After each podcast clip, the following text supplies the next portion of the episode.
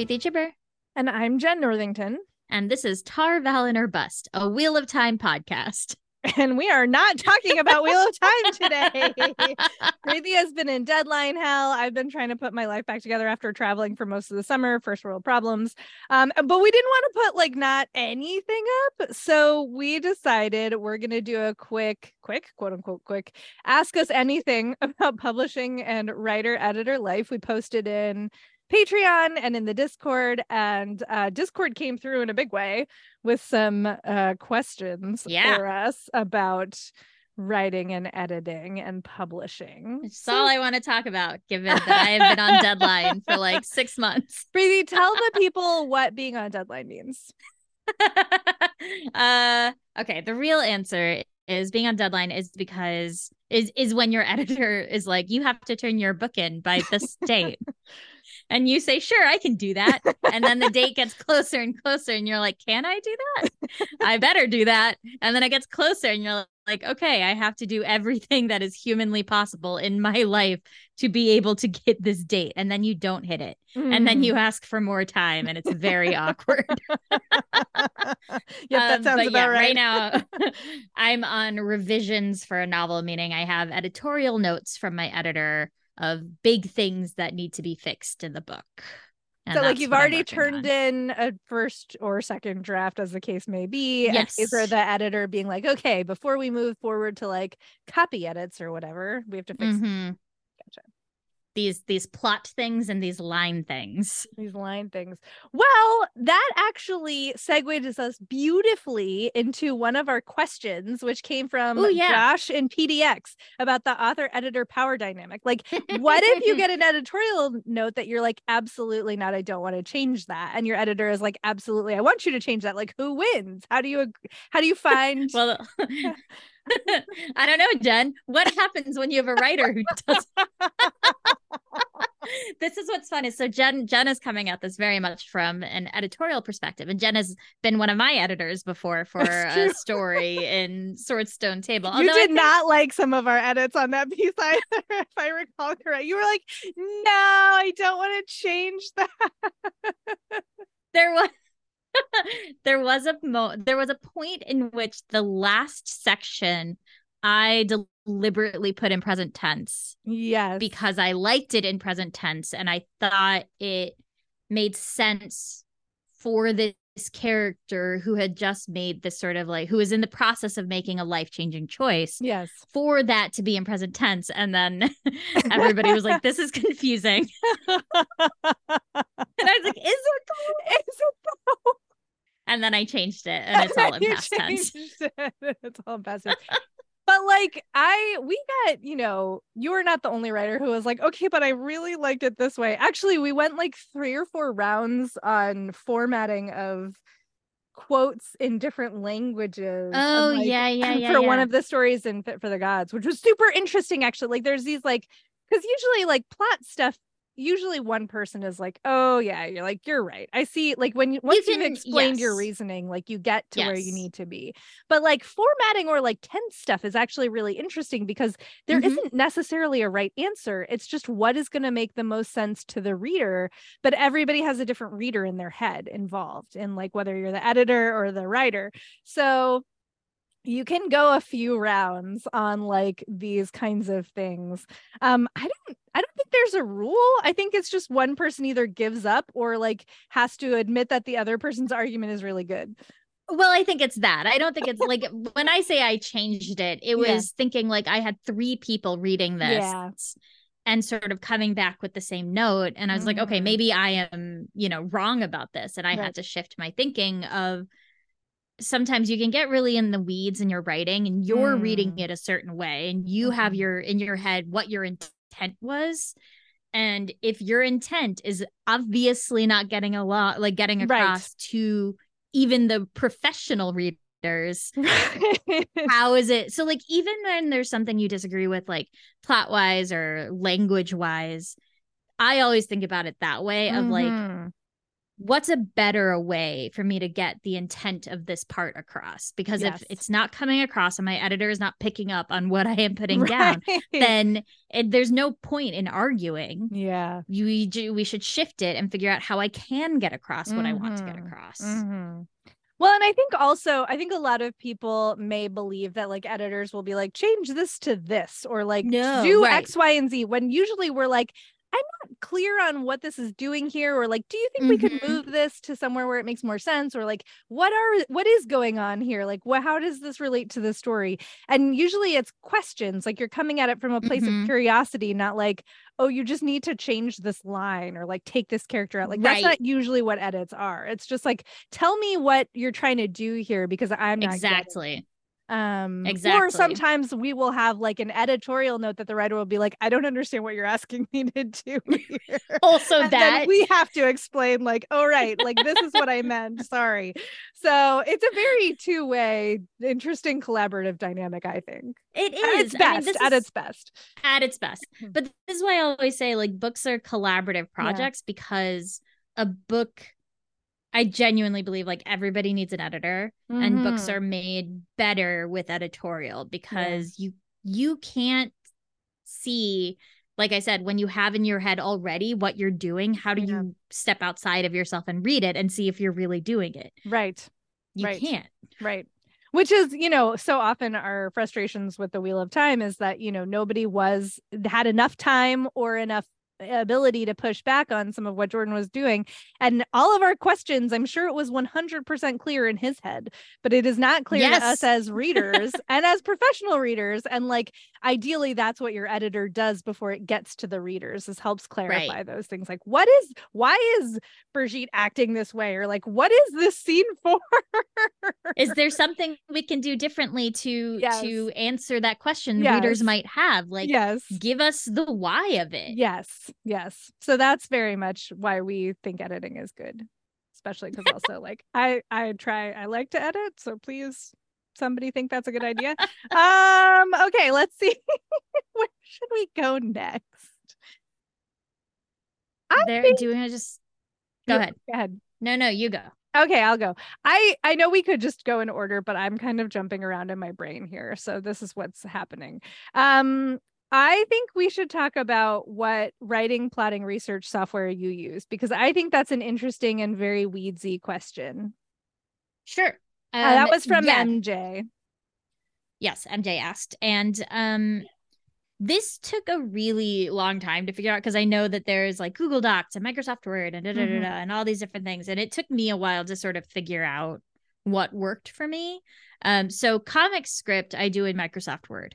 Word is sort of the standard in terms of like what your editor is going to send you comments on right so you may as well send them and and whatever other open source that will take dot doc right, or whatever right. it is um as long as it can read comments and and do all the track changes and stuff although microsoft word has been crashing my computer oh, lately in the worst God. way but whatever it's spyware uh, it's terrible it's terrible but so i use that for comic scripts because it's just like one long document and I don't have to worry about breaking it up usually. Mm-hmm. For novels, I go with Scrivener because I like how you can break it up scene by scene in addition to chapter by chapter. And so it's very easy to find things and I can have all my notes in one place and all my deleted scenes in one place. So the first round of my first draft, when I'm first doing it, it's in Scrivener.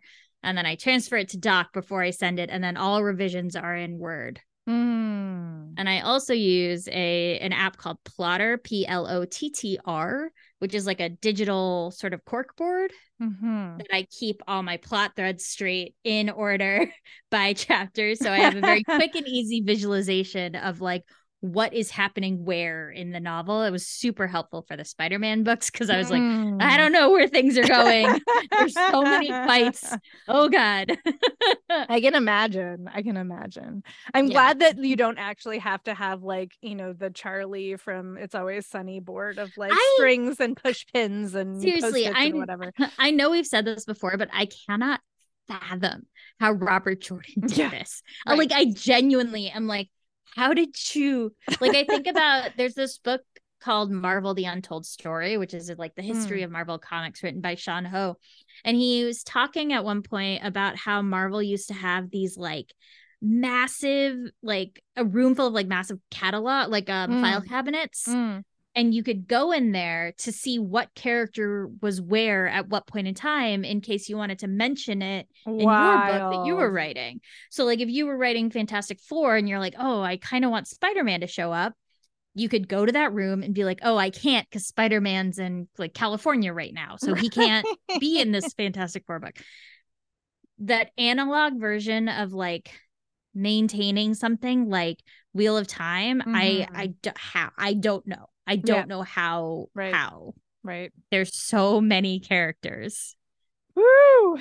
Spicy. spicy so yeah, spicy. that's that's what it is. And I don't think I could write the Wheel of Time. no, well, I mean, who could? I mean, it's truly like out there in so many ways.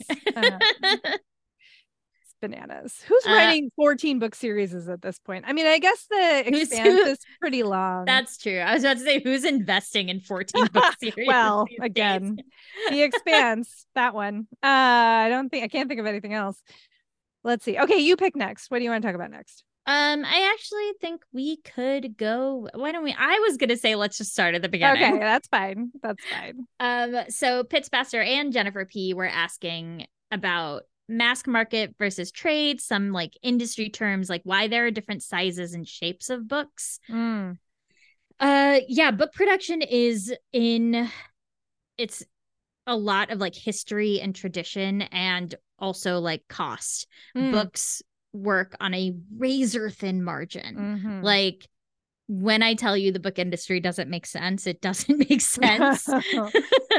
but so, you know, when books like for paper is a whole conversation. Mm-hmm. Um because they it's like how many pages is a book and that's why you see those end pages in book is mm-hmm. in books is because books the way the pa- paper is cut and printed is in 4s mm-hmm. like folded into fours and so it's always that number and mm-hmm. it's cheaper to have extra pages than it would be to cut excess paper out of the book. Wild. So you ha- I mean and it's been a minute so like mm-hmm. but you know mass market is cheaper paper smaller like like it says mass produced in yes. huge numbers. Yes. And those huge quantities can bring the cost of printing the actual book down. Right um trade paperback is a little fancier. You'll see the mm-hmm. paper is like a little bit heavier, even though it's still paperback. It's usually got a larger trim size. Mm-hmm. Trim size um, meaning the actual dimensions of the book. Yeah, like the literal size of the rectangle. Mm-hmm. Um, often like picture books and things with like four color and yeah. and very heavy printed or uh, very heavy paper are printed overseas. Because that's where you can get again like more affordable printing mm-hmm. for larger quantities um also i do i think that like paper factories in the us have been yeah uh, there's almost no printing that actually happens in the us anymore like very little printing mm-hmm. happens in the US. Most of it happens in China and other overseas, which is why during the pandemic, when especially when we yep. were still in lockdown, I was talking to a friend of mine who works in production at a publisher, and he was like, I have like, you know, 10,000 copies of a book sitting mm-hmm. on a boat that can't dock in California. Yep. And that's like the books are just sitting on the boat and they will be until the boat can dock, which could be like months from now. Like who knows? who knows? So the yeah. publication delays were largely because we don't do any of our book production in the US for mm-hmm. and haven't for some years. For a long time. Some publishers are working on bringing it back, but it's much more expensive because we don't have the giant infrastructures built up. So they have to rebuild it. So yeah and we're in a paper shortage. Yeah, and, and we're in a paper, in a paper shortage, shortage, So it's you know, there's all kinds. Like that's another thing. And then in terms of like why publishers choose mm-hmm. certain editions, um, traditionally it would be hardcover, and then year, two years later, paperback, right? Mm-hmm. Um, mass market is something that was traditionally more genre yes. focused. So you'll see it in fantasy and science fiction because there's an understanding about what those readers might pay for something and how mm-hmm. easily you can get that into their hands then also there's like the special sales like is it going to be in kroger right. kroger is a huge deal yeah. for books yeah Costco, Target, right. Walmart, Kroger, like any like uh non-specialized mm-hmm. retail is a big freaking it's a deal. Big deal. And they will um, only take certain types of books. Yeah. So. And trade paperback trade paperback feels relatively new to me in terms of hmm. like a thing. Yeah. Relatively new meaning in the history of book right, publishing, right, right, right, Um but trade paperback you'll see a lot of it in young adult mm-hmm. and even on like maybe the more uh, on the like literary fiction side on the yeah. adult side i mean fit for the gods is trade paper original yeah, and so is swordstone table like yeah. they don't if it's an anthology it's probably not going to get a hardcover unless it's mm-hmm. YA um, or it's yeah, Jonathan Strahan is the one who like which, published it, in which case, you know, he gets a hardcover. I, I mean, this is the other thing, which is, is like, fine. there is this. I I think there should be a shift in how we look at what what versions of books we choose to put out because again yeah. traditionally it's hardcover because the publisher will make more money on a mm-hmm. hardcover book not much but, I, but some but some but mm-hmm. i think that's a larger barrier to entry yeah. for readers mm-hmm. so are you offsetting the potential reader loss with that small i don't that's know right. i don't know what the answer is i think there should be more paperbacks like yeah. i think original paperback paperback originals, originals exactly like first like, published in paperback yeah. Which is hard. There's there are a lot of reasons publishers don't do it. One is discoverability. It's hard to get attention for a new book already. Mm-hmm. And so if you're not getting that many readers anyways, why not do mm-hmm. hardcover and get that same small number of readers but get more money for right. it? Right. Um but I don't know. I feel like if people knew that there were these like affordable books, mm-hmm they might be more willing to take a chance. Well, and I think that's the idea of why Swordstone Table and Fit for the Gods were both paperback originals yeah. is that like the publisher's like, mm, maybe somebody's going to pick this up, maybe they're not, but let's price it as best we can to remove price as an obstacle to mm-hmm. somebody picking it up, which I'm like, that's fine. I don't need a hardcover. Yeah. it's cool. Um, um, but there is like a prestige factor from like oldie times that goes with hardcover versus paperback that stems from genre books being in mass market and being like looked down on as yes. like public appeal, like you know, commercial fiction. and romance novels, literary. Exactly. So there's a lot of like weird holdovers from uh publishing. I mean, publishing does love tradition. Oh, it, it is sure a does. business that is terrified of change. uh-huh in so many ways. Really bad and at it too. Like, really, really, really, bad at change. it's a really uh, big ship to like turn around. It's it's hard. Um, all right. What's next? Our next question is from Nate M42. Any thoughts on the two big Sanderson profiles ah. this year? So I will tell you that I think I've read them, but I also kind of don't care. I know that like the Wheel of Time and the Sanderson overlap is huge for obvious reasons, right? Like yes, obviously why.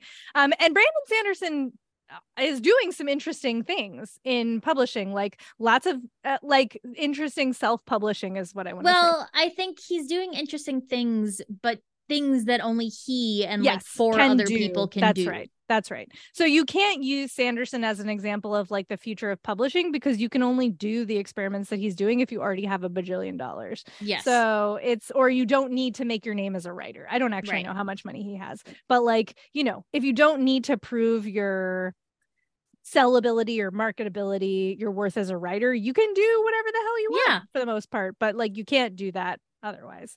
Um, so I think like I hope that what I would love to see is the way that like Rick Riordan has like in middle yes. grade like used yes. his notoriety to like bring up other authors and yes. like give them a foot in the door and get their names on books and get those books marketing dollars. It would be really lovely to see Sanderson do something like that for the SFF community so if that what, was possible. Well, what Rick Riordan did, just so we can. Yeah, right. Um, so he's very, the writer of the Percy quick. Jackson yeah. series, in case you don't know. very quick explanation. Yes, he wrote the Percy Jackson series, which is so good, and I love it so much. Um, but he created an imprint uh, at Disney with Hyperion called Rick Riordan Presents, and started pulling writers from marginalized backgrounds to write their own sort of like middle grade fantasy series. Mm-hmm. Like Roshani Chokshi has the Aru Shah mm-hmm. series. Um, mm-hmm.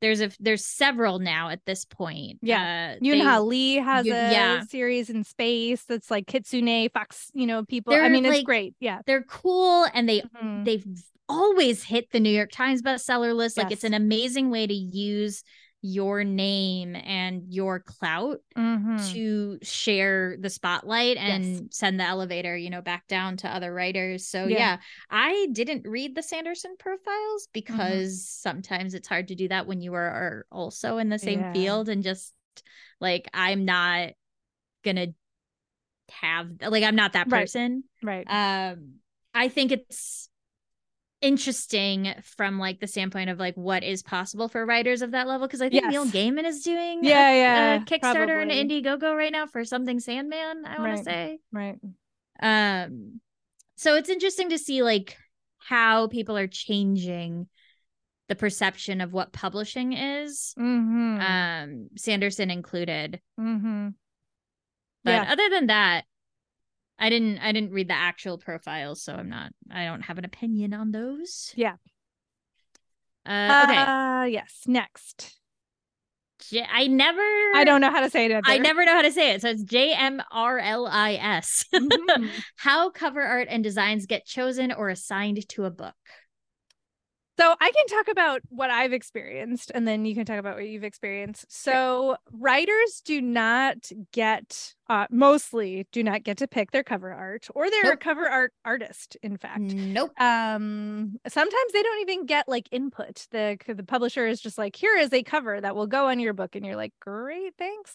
Um I we got input. So for Swords Stone Table, Swapna and I were able to give feedback on the proposed designs. We also were asked to give like if you were designing one from scratch, what would you envision feet notes um, that they could ignore or not, you know, mm-hmm. uh, as they decided.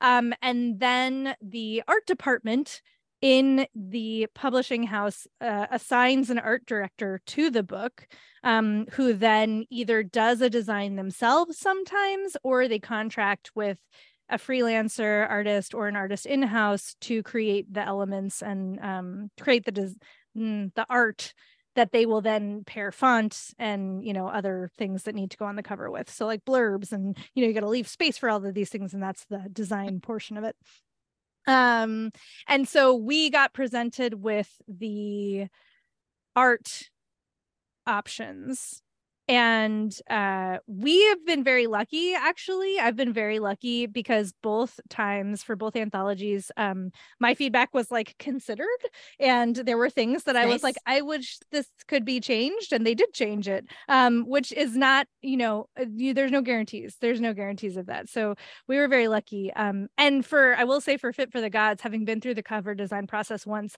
i went in with like extensive notes for them. I was like, here's my beautiful vision. Um, and I actually got it which was wild, y'all. Like wild. Like I got really, like I said, it's really lucky when that happens. Um, and I was I was very fortunate. And cover designers don't get enough credit. It's also very hard to find out who designed a cover. Yes. I just did a whole SFF yeah episode about this. I will link to it in the show notes. We talk about it a lot. Um, and why AI is like not a great thing for cover design. Not so, a great thing for a lot of things. A great thing for anything. It's truly like not a good thing for most things. Uh, so that's my experience. Have you you've done all kinds of different cover stuff though. Well, so from working in publishing, what I can tell you yes. is that it's way more complicated behind the scenes because yeah. you do like the author can often like say something and mm-hmm. have this sort of like perspective on what the cover looks like. But the cover is going to be shown in a room full of marketing people and sales people mm. and editorial mm. people and finance people, and everybody has an opinion and everybody will say like will this sell? Like there are some publishers i will not say who they are but pieces of some publishers who are like you can't have a yellow cover because yellow covers don't sell. And you're like really? Never? I can never put yellow on a cover ever? Um but there are these like ingrained ideas yeah. about what will and will not sell and so that's something the designer is going up against and and the editor also because the editor will be there being like i just want the best cover for this mm-hmm. book um and covers are also very trendy. Yes. You will see a lot like right now you're seeing a lot of illustrated yes. covers and you're seeing a lot of I you know, I can remember when that first Luxe cover dropped oh, for yeah. the Luxe series, this YA series. It was this girl in this like beautiful dress and there was nothing else like it. Yeah. It was phenomenal. And every so often you'll get one of those where like a, a designer just like really has the room mm. to knock it out of the park with something new and interesting. And then you'll get 47 yes. series that look exactly the same because that one did so, so well. it's so um, true so like from the other side it's a lot of like there's so many people who have mm-hmm. opinions on like what works and what doesn't and half of them will not have read the book Right. No, yeah, more than half probably. More than half. It'll be entirely based on history of other titles with similar like similar titles, similar uh stories, right. similar readers, right. what appeals to them. Right. Um so yeah, it's it's complicated on that side. And the other thing is like when a designer does promote like does create something mm-hmm. iconic and cool, they don't get any no uh royalties or yeah. like the famous one, of course, is Jurassic Park. Mm-hmm. Jurassic Park, that movie poster was the book cover. Mm-hmm. That book designer created that. So it's it's wild. It's it's a whole wild experience. Yeah. Yeah, it is. It's really the other thing that I just remembered that I know is true from when I was a bookseller is that um there are certain Ooh, large yes, buyers yes, for yes. plate retail bookstores I will not name where people marketing people will show these buyers and the they just, they get to choose and they are like uh that one. No i hate that. I will never sell that in my stores. So like there are individuals who like run retail chains and do all the buying for every franchise store for that literally chain. single person. Sing, one person. One and person like i hate that cover. Can tank a cover. They we, can i remember hearing um a book. There was a bookseller a very very very big bookseller this is a long time ago though so it's like i don't even sure, think yeah. that person is still there but they didn't like a cover and the publisher pulped meaning they got rid of oh every God. galley they trashed it and reprinted yeah because a galley being person. like an early version of the book because one person was like we don't like it we won't pl- we won't sell it mm-hmm. if this mm-hmm. is what the cover looks like Ooh, it was wild bananas bananas. Uh, all right. Speaking of booksellers. oh boy.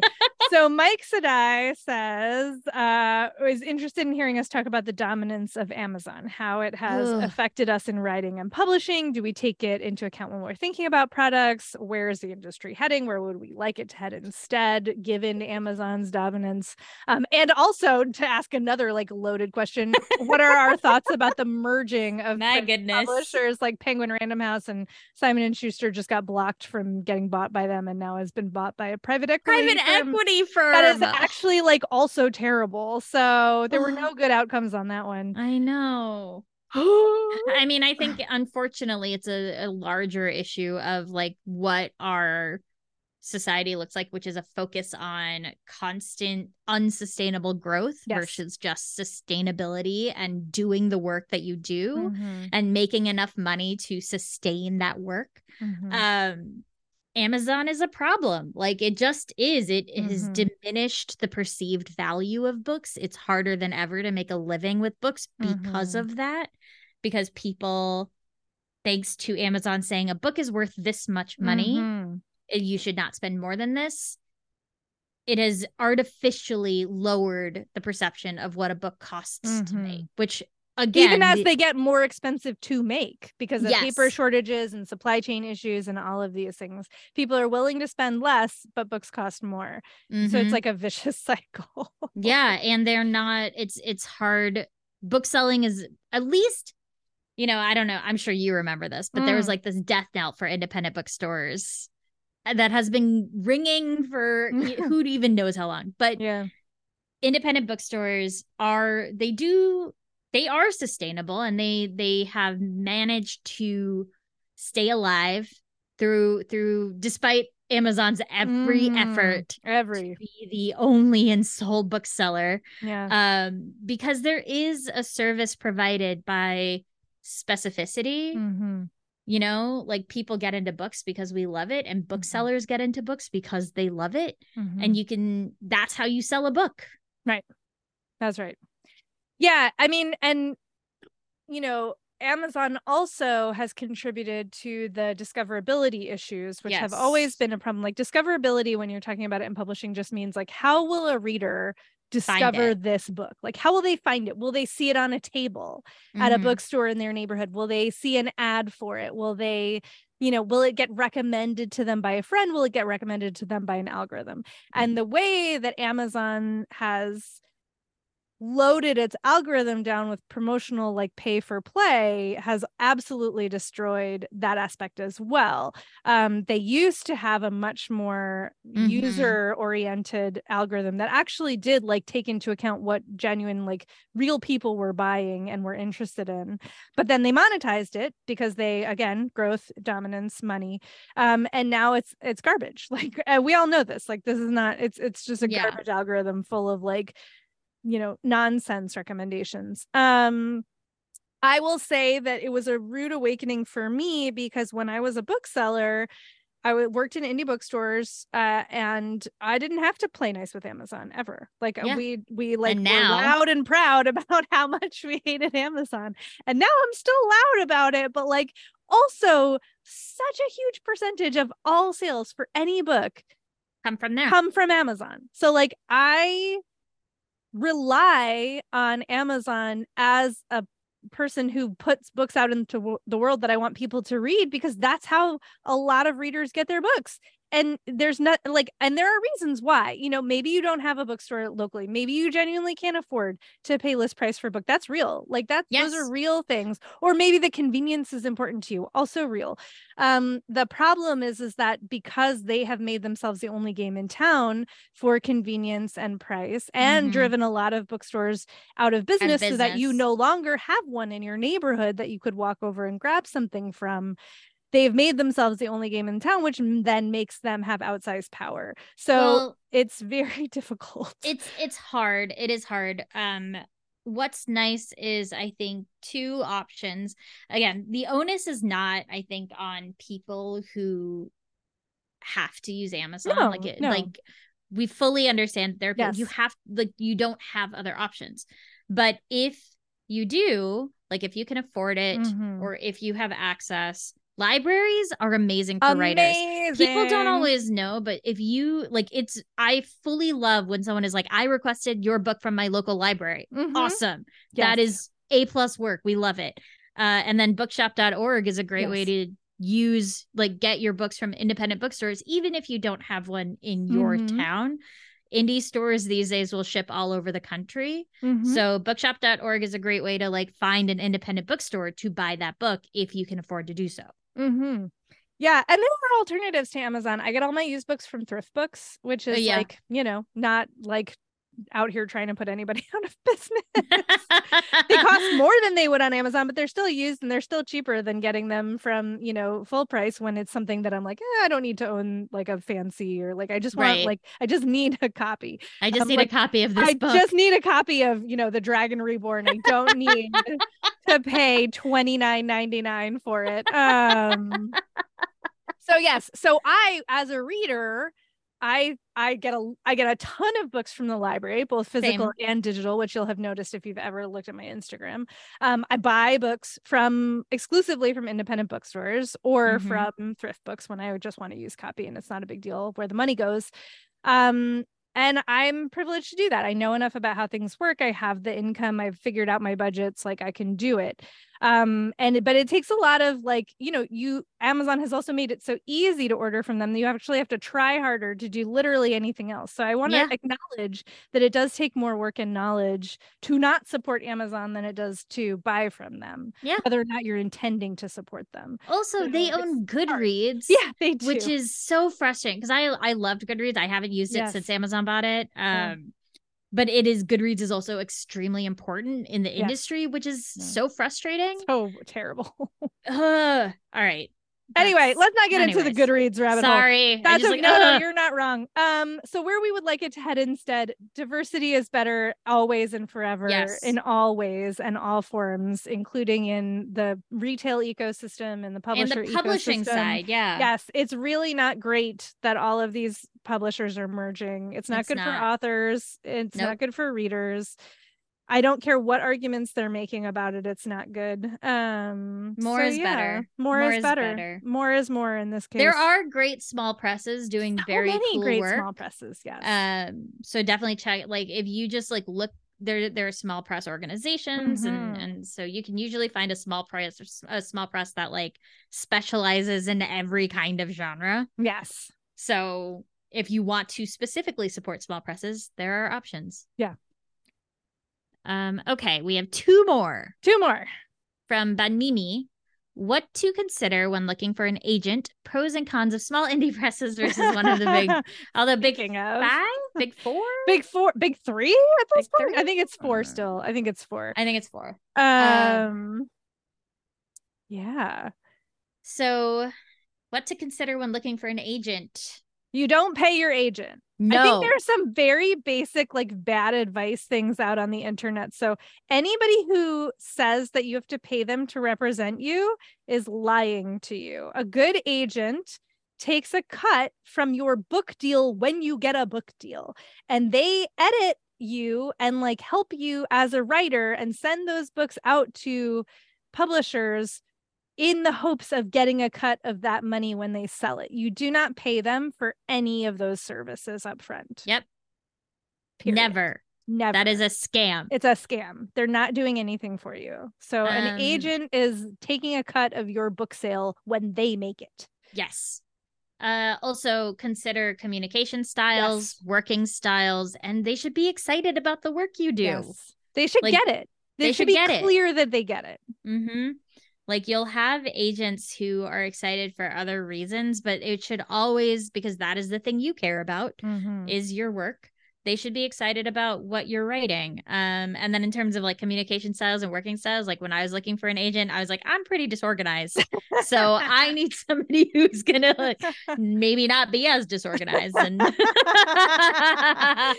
yeah, I needed somebody who understood the industry because I'm like, I get like publishing on the like book selling side and the reader side, but I don't know how to negotiate and read a contract. Like, yeah. I need you to be like super good at contracts, is what I wanted. And my agent, Kate, is amazing at contracts. So um, I think that's important. I also want to give you the advice of because querying for agents sucks. Listen, it's the it's worst. So hard. It's so hard. It's so much work.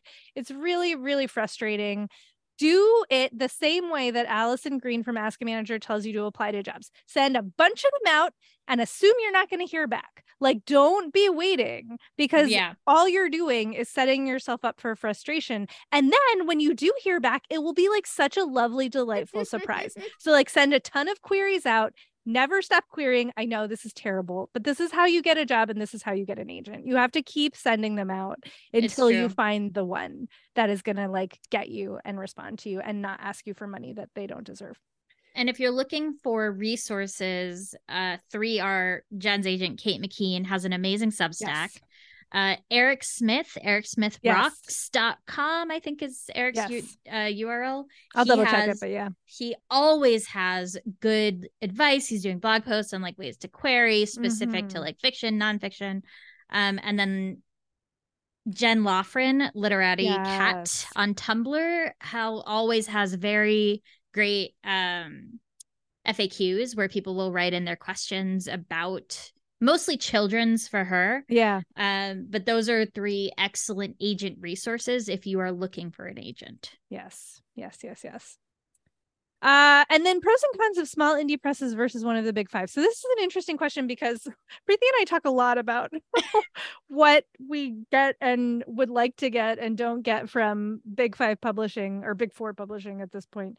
And here's my take on indie versus traditional or big indie versus big. Let's go with that. An indie press is not going to have as much money to offer you for a book deal. Nope.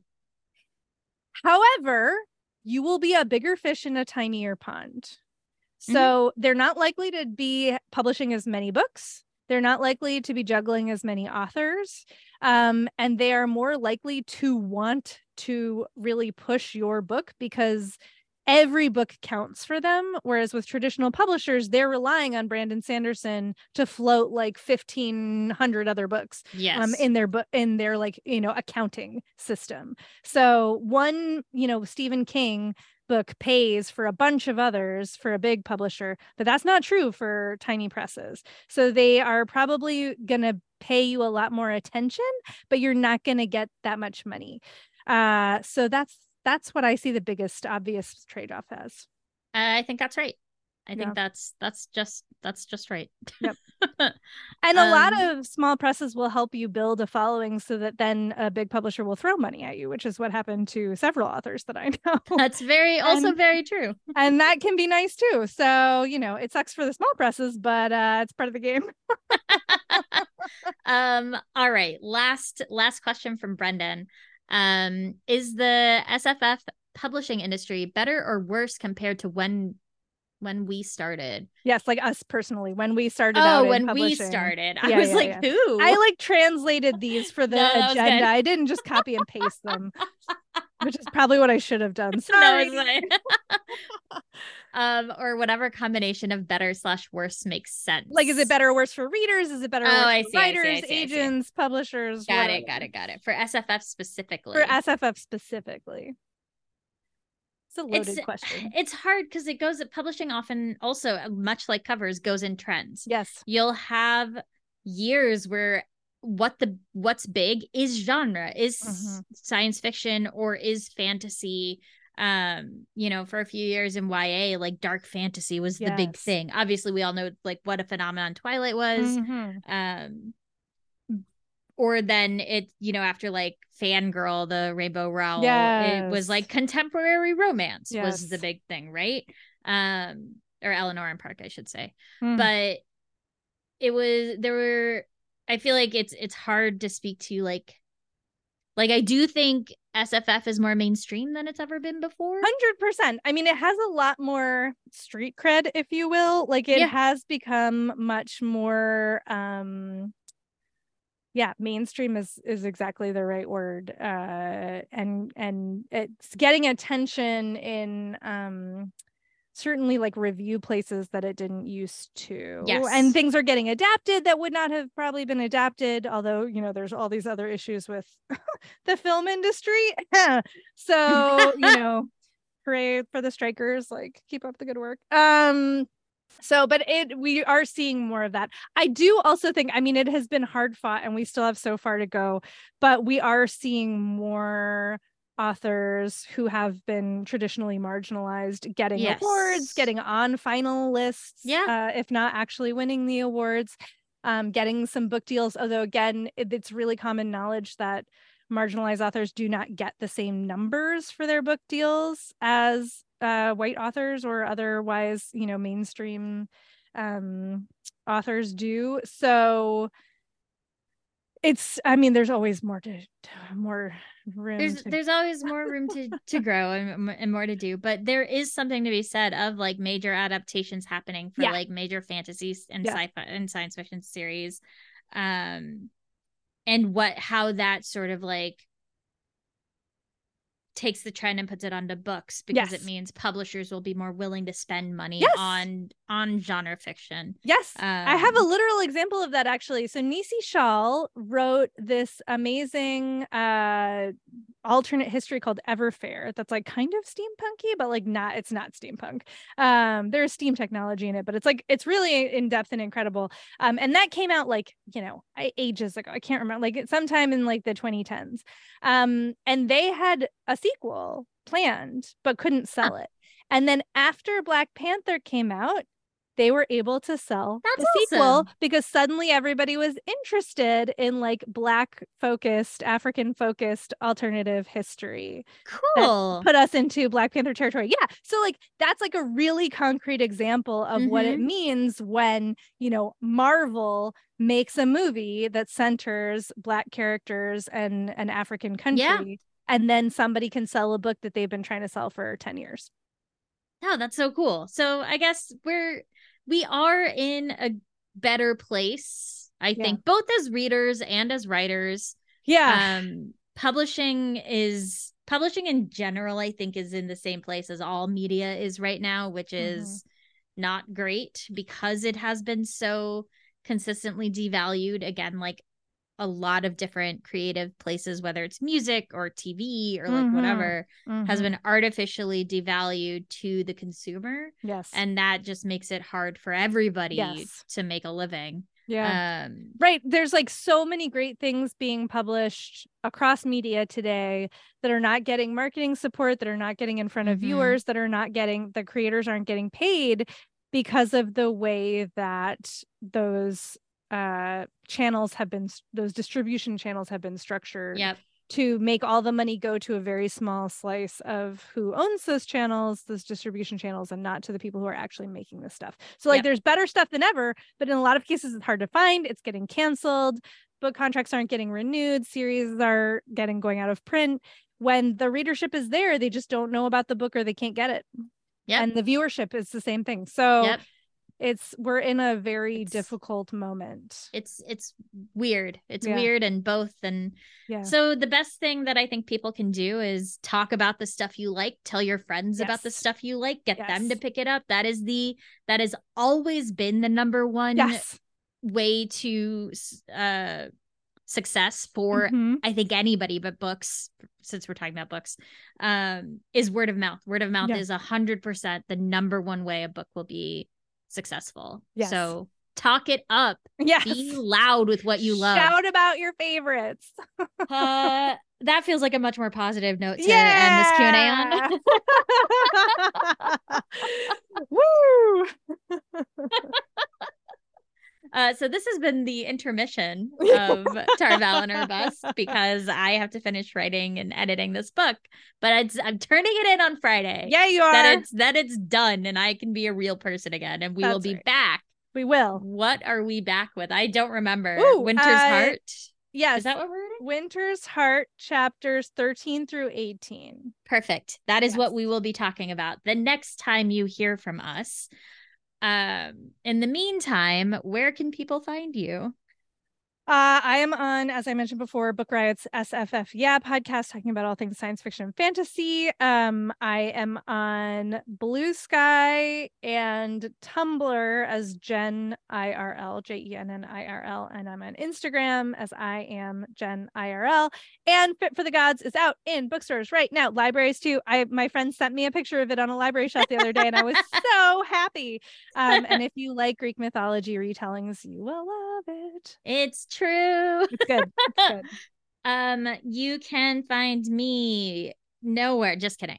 You can find me on social media at with Skizzers. But more importantly, my book, Spider Man Social Dilemma, comes out next week, which is wild on Tuesday. Please. Did I say Social Dilemma? That's not right. That's the first book. It's called Spider Man's Bad Connection. That's what it is.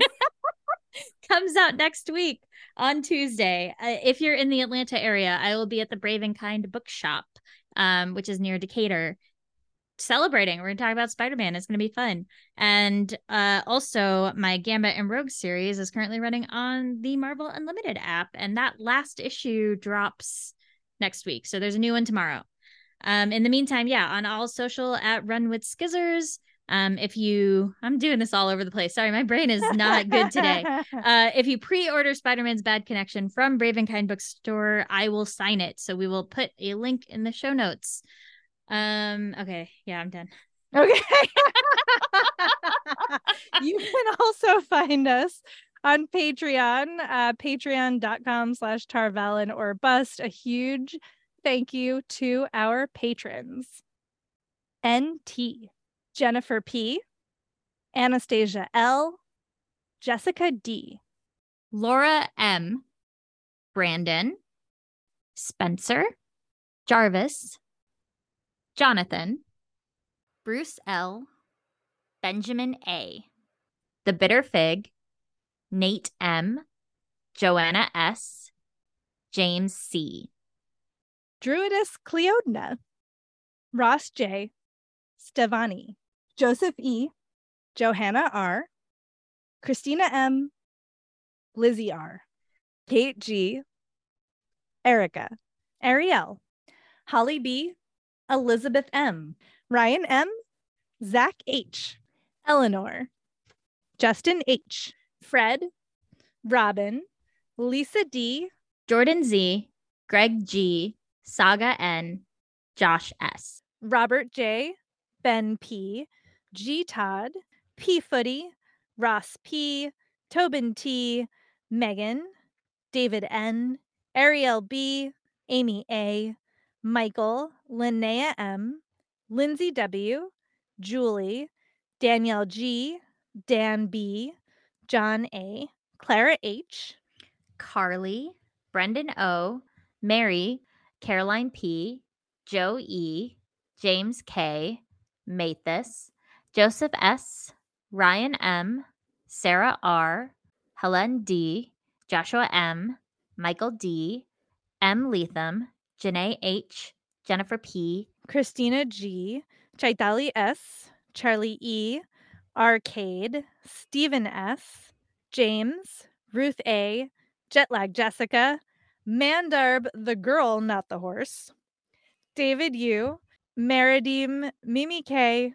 Amanda, Heather J, Christina M, Malia H, Keith, Sirius G, Olivia K, Joshua S, Nicholas E, Michelle S, Michelle D, Destination Toast, MJ, Kat S, Jericho W, Thomas K, Elizabeth F, Emily, Evans K, Ola J, Yulia S, Brian D.